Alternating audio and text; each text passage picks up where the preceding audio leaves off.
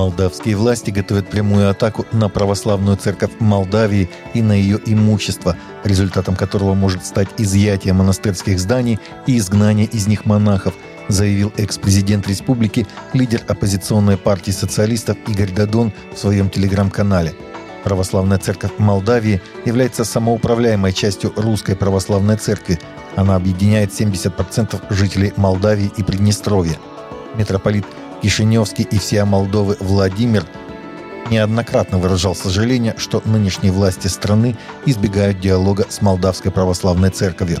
Нынешний правящий режим готовит прямую атаку на православную церковь и ее имущество. Примером является решение апелляционной палаты Кишинева от 5 апреля этого года, которым он аннулировал два договора между Министерством культуры республики и Православной церковью Молдовы.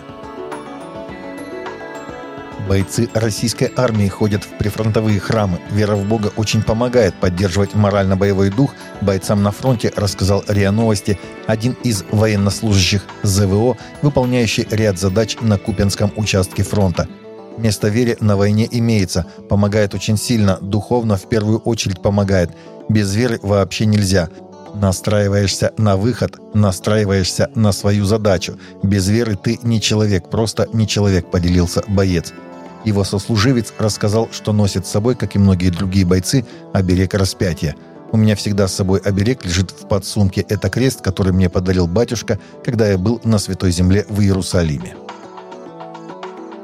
Папа Римский Франциск 25 августа в режиме телемоста принял участие во встрече с молодыми российскими христианами, которая проходила в базилике Святой Екатерины на Невском проспекте в Санкт-Петербурге, и ответил на вопросы верующих из России – Мероприятие прошло в рамках Всероссийской встречи католической молодежи, на которую приехало около 400 молодых людей со всей страны, передает корреспондент ТАСС. В начале встречи ординарий епархии Божией Матери в Москве архиепископ Павел Пеци поприветствовал папу Франциска от лица апостольского нунция в РФ архиепископа Джованни Даниэла – от всех российских католических епископов и молодых людей со всей России от Калининграда до Владивостока, собравшихся на встречу в Петербурге, сообщает сайт архиепархии. Из-за массовой стрельбы на Гаити погибли по меньшей мере 10 христиан.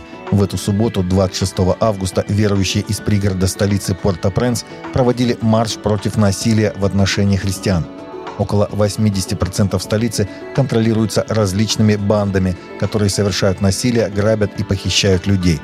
Когда христиане вышли на улицу, протестуя против похищений и нападений, представители местной банды открыли по ним огонь из автоматов.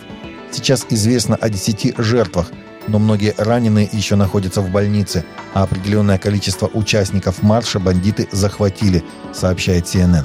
Также опубликованные в сети видео трагедии демонстрируют, что некоторые участники марша были готовы дать бой бандитам, но с палками и мачете.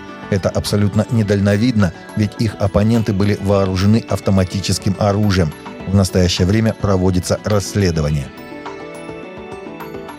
Израиль пересматривает свою визовую политику в отношении организаций евангельских христиан, включая Международное христианское посольство в Иерусалиме – после многолетних ограничений. Этот шаг последовал за резким увеличением числа отказов в выдаче виз евангельским священнослужителям и происходит на фоне растущей напряженности.